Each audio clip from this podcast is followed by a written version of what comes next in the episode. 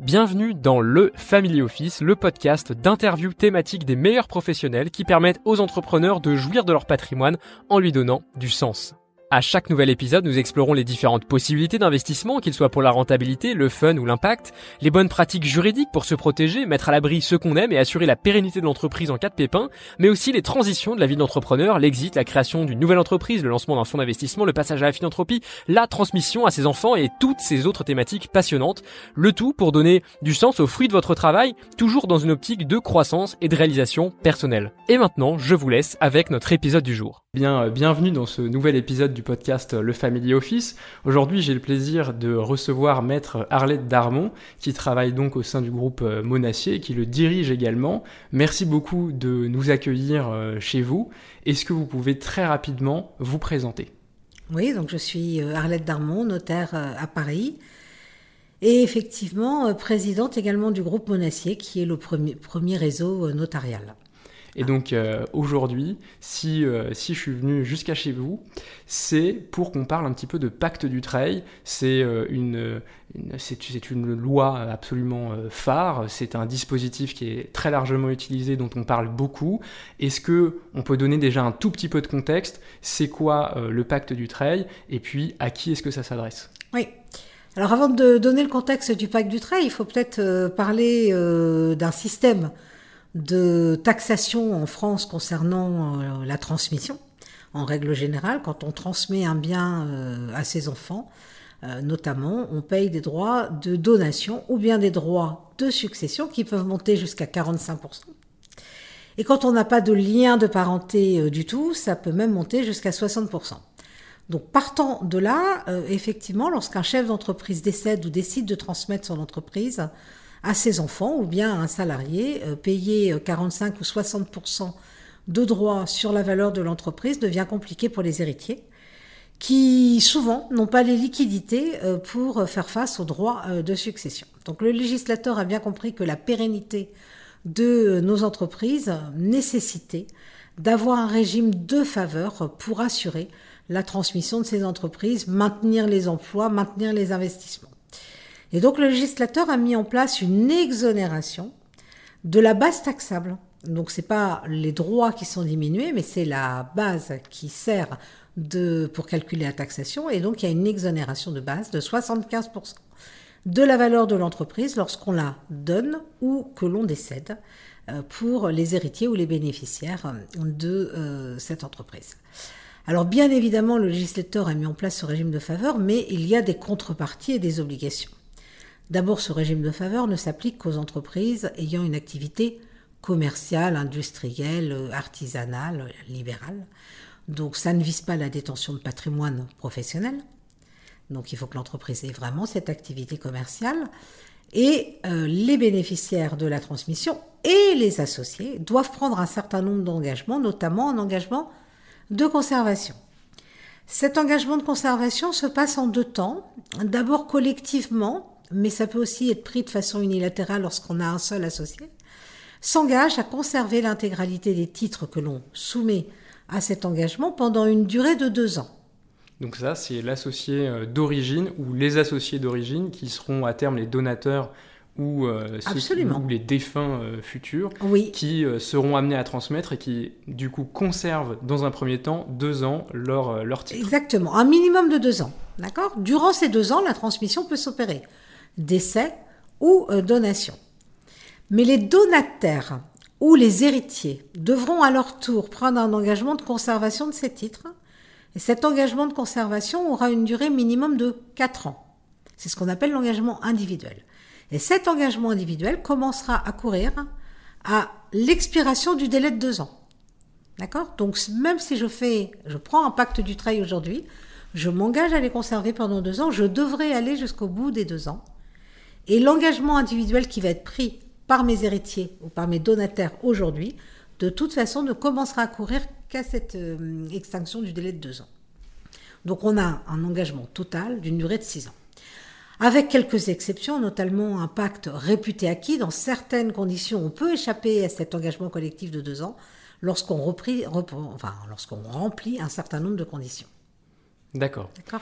Et euh, donc on va pas forcément aller sur ce, sur ce pacte réputé acquis puisqu'on est, on est en temps euh, euh, limité. Et puis, bon, on peut s'en servir quand on prépare, parce qu'on peut faire des donations en pacte réputé acquis aussi, mais c'est également très utile en cas de succession, puisque ça permet, si le, le, patriarche n'a rien prévu, de, de, bénéficier de cette exonération qui est quand même très, très essentielle pour pouvoir conserver l'actif et pas être obligé de le vendre pour payer les droits.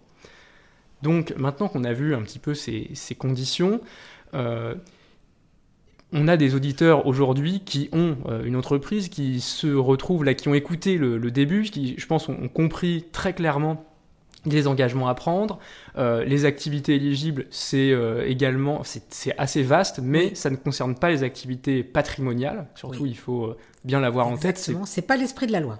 Tout à fait. C'est pour permettre de de, maintenir l'activité, mais pas euh, de, maintenir euh, le patrimoine.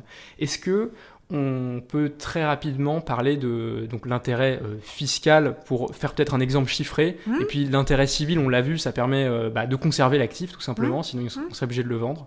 Oui, tout à fait. Alors un exemple chiffré, prenez une entreprise qui vaudrait 10 millions d'euros, d'accord? Notre chef d'entreprise décède sans rien faire, sans n'avoir rien préparé, sans avoir fait de pacte du trait, il ne remplit pas les critères du acquis. Il décède, euh, ni du posthume, il décède. Ses héritiers doivent payer les droits. À 10 millions d'euros, ils vont être dans la tranche maximum d'imposition. Ils vont avoir à payer 45%, soit environ 4,5 millions. Alors il y a une tranche intermédiaire, mais à peu près 4,5 millions de droits de succession à payer. Notre chef d'entreprise anticipe, il est prévoyant et il décide de faire un pacte du trail.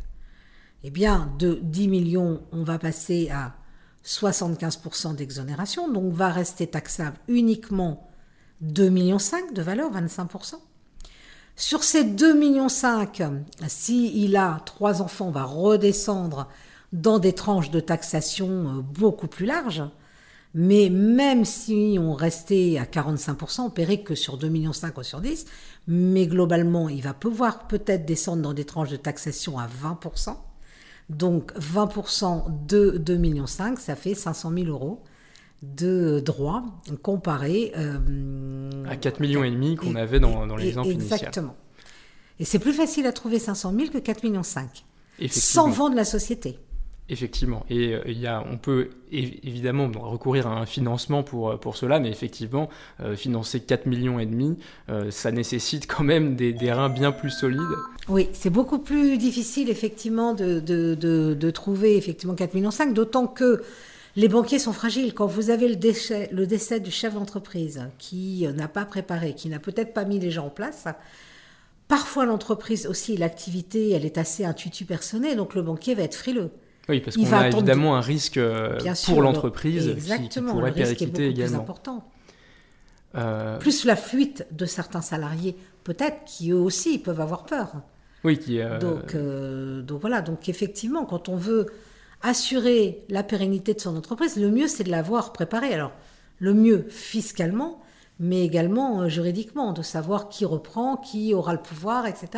Et avec le pacte du travail, en fait, vous êtes un petit peu obligé de penser à tout ça, puisque lorsque vous préparez votre pacte du travail, on vous explique qu'il y a aussi, je ne l'ai pas dit tout à l'heure, mais il y a des engagements de conservation, mais il y a également des engagements quant à la fonction de direction. La fonction de direction va devoir être assurée par le chef d'entreprise lui-même ou par un des donataires ou un des héritiers c'est vrai qu'on voit là la nécessaire réflexion qui accompagne euh, la transmission pour euh, justement la, permettre qu'elle se déroule dans, les meilleures conditions possibles, à la fois évidemment euh, de, qu'elle soit déjà possible, donc qu'on ne se fasse pas, qu'on ne soit pas obligé de vendre, mais aussi pouvoir prévoir à l'avance qui va reprendre l'entreprise. Et c'est vrai que ça peut éviter certaines luttes familiales qui sont malheureuses et dont on plaint traditionnellement les, notaires en, se disant qu'ils doivent voir des histoires terribles. Alors, on n'en voit peut-être pas tant que ça en réalité, mais quand même. En matière de transmission d'entreprise, ça peut être sensible quand même, parce que vous donnez un bien, bien qu'il va pouvoir euh, se réévaluer ou dévaluer si euh, le repreneur n'est pas un bon chef d'entreprise. Effectivement, c'est bien plus volatile que de l'immobilier. Absolument. Et, souvent, quand même, en, France, en tout cas, le, français est attaché à une égalité entre les enfants. Donc, c'est vraiment un calcul à faire en se disant, je vais donner mon entreprise à un tel, mais comment je vais pouvoir compenser avec les autres enfants? Est-ce que c'est vraiment un cadeau que je lui fais ou pas? Et on le verra dans quelques années, mais c'est le travail du, repreneur hein, qui va jouer. Et c'est surtout comment je peux égaliser. Donc, euh, en réfléchissant à cette transmission d'entreprise et cette mise en place du Dutry, on s'aperçoit que même d'un point de vue juridique, associé à ce pacte du trail, on a des tas d'outils. Vous avez par exemple la possibilité de d'équilibrer entre vos enfants. Si vous n'avez que l'entreprise à donner, vous pouvez donner à un seul des enfants, à charge pour lui de verser une soulte aux autres. Donc en fait, à ce moment-là, euh, c'est presque comme s'il rachetait les parts des, autres enfants. Exactement. Et euh, eux aussi bénéficient de, de, la batte de, des 75%. Des 75%. Parce que c'est vrai que si on donne la même chose à chacun, mais qu'il y en a un qui paye euh, sur 75% de base taxable en moins, l'égalité, encore une fois, n'est pas respectée. Rompue. Donc c'est pour ça que il faut associer en fait très souvent ce pacte du trail à bah, des schémas juridiques et ils sont nombreux et ils sont discutés. Et surtout, ils s'adaptent en fonction de la situation de chacun. Il n'y a pas un schéma qui est valable pour tous. Je vous interromps un instant dans votre écoute pour vous remercier de suivre le podcast et vous encourager à me suivre sur LinkedIn pour ne louper aucun nouvel épisode. Pour ça, vous cherchez simplement Lucien Roy, R-O-Y, pour être mis au courant de tous les nouveaux épisodes. Retour au direct. Et justement, par rapport à ça, c'était ma prochaine question, donc ça, fait une, une belle transition. Euh, je pense qu'on s'en rend très vite compte, le pacte du trail, même si c'est un des dispositifs les plus utilisés, euh, il faut le manier avec précaution, ça se fait pas tout seul, ça ne s'improvise pas. Et quelle est l'équipe à réunir autour de soi pour, euh, si je suis un chef d'entreprise qui aujourd'hui se dit, bon, bah, j'aimerais penser euh, à, ma, à, la, suite, j'aimerais penser à transmettre, euh, mais je ne sais pas déjà qui va reprendre, je ne sais pas comment je veux transmettre, je ne sais pas exactement ce que c'est une soulte, comment ça va se passer, qui est-ce que j'ai besoin d'avoir autour de moi Est-ce que c'est juste un notaire Est-ce que tous les notaires euh, peuvent le faire. Est-ce que j'ai besoin d'un avocat? Est-ce que mon comptable va être impliqué? Est-ce qu'on peut donner un petit peu de contexte par rapport à ça pour permettre d'aller plus loin que, cet épisode qui évidemment ne fait qu'effleurer euh, les, mécanismes sous-jacents? Bah, En fait, vous l'avez évoqué dans votre, euh, dans votre question elle-même. On, voit bien que c'est un sujet sensible en matière de transmission d'entreprise, mais la transmission d'entreprise, ça fait appel effectivement au droit de la famille, l'environnement familial, qui sont les membres de la famille, qui sont les repreneurs, quel est mon régime matrimonial? On n'en a pas parlé, mais là aussi, je peux être chef d'entreprise, être seul associé dans l'entreprise et pourtant être marié, et les titres de la société dépendent de la communauté pour autant. Donc il faut regarder le régime matrimonial. Donc évidemment que l'intervention du notaire est indispensable dans ce domaine, et c'est lui qui saura conseiller au mieux sur les outils juridiques existants en matière de transmission, sur les précautions à prendre par rapport au rapport des donations au moment de la succession, par rapport à ces réductions, par rapport à la réserve héréditaire et un certain nombre de points. Mais il faut aussi que je fasse intervenir tous ceux qui interviennent en général dans la vie du chef d'entreprise. L'expert comptable. Le notaire aura besoin de l'expert comptable parce que l'expert comptable connaît le mieux l'entreprise de l'intérieur. Il saura me dire tout à l'heure, on a parlé d'une donation à charge de soult. Encore faut-il assurer à celui qui reprend qu'il sera en mesure de payer cette soult qu'il y a une capacité de distribution euh, suffisante. Donc, il ne faut pas le mettre en danger, l'entrepreneur. Euh, ou bien il, faut faire appel. Il y a aussi la question de la valorisation de, la société qui est absolument fondamentale. L'expert comptable, on en aura besoin parce que c'est lui qui a accompagné le chef d'entreprise, peut-être des fois depuis des années, ou le commissaire au compte. Parfois, il peut y avoir aussi un avocat qui a fait du suivi juridique. Donc, on exclut personne, mais c'est évident que en matière de transmission d'entreprise, celui qui connaîtra le mieux euh, les modalités, les outils juridiques et fiscaux pour transmettre, c'est vraisemblablement le notaire, mais il aura besoin de tous les intervenants euh, et ils devront tous travailler en équipe en fait. Hein.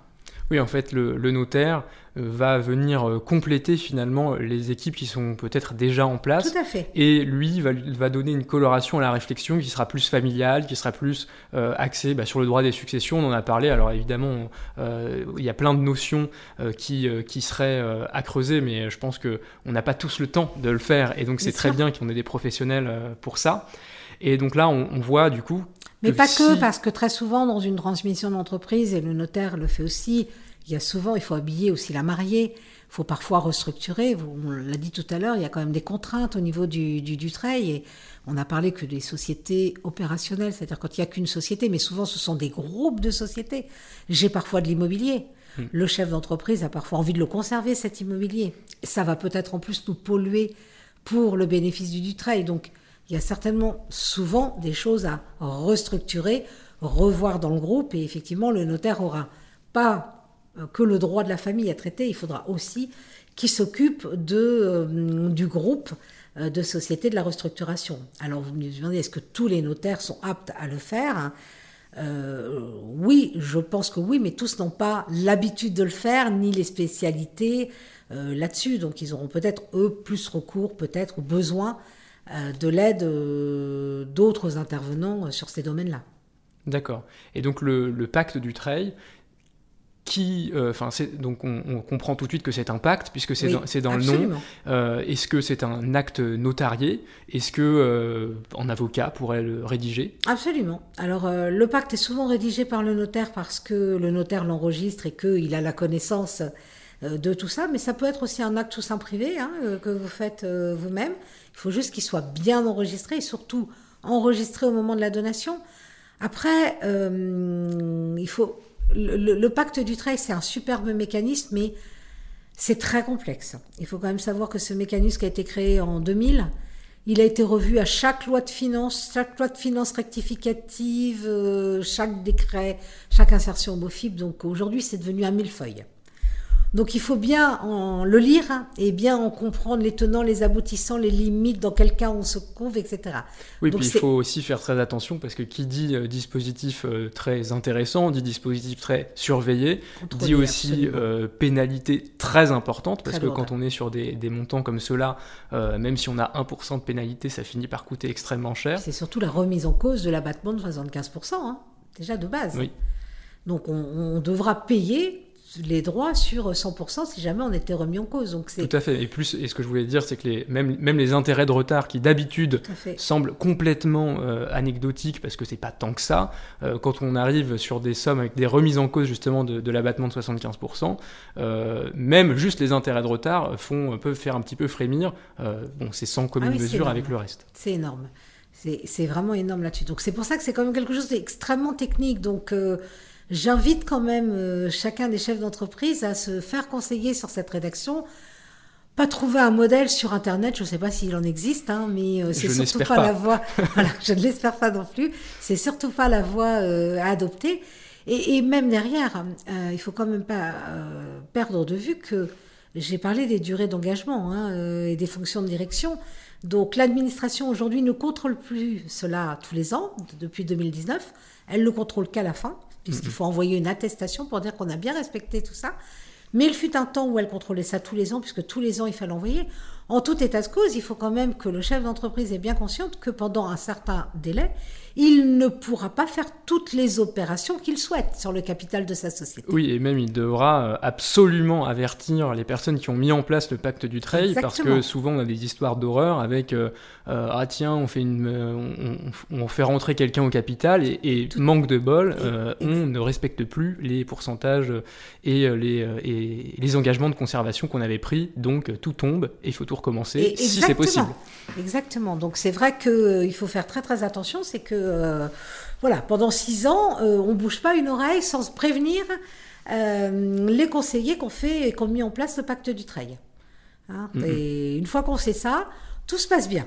C'est ça, et même les prévenir, souvent ça vient de là, c'est qu'on se dit, bon, ce que je vais faire, c'est pas de la transmission, donc j'y repense pas, mais même des opérations au capital qui ah ne sont pas du tout liées à ça, il faut absolument. des opérations d'apport, des modifications, des entrées de tiers dans le capital, des cessions de quelque part, des entrées du salarié.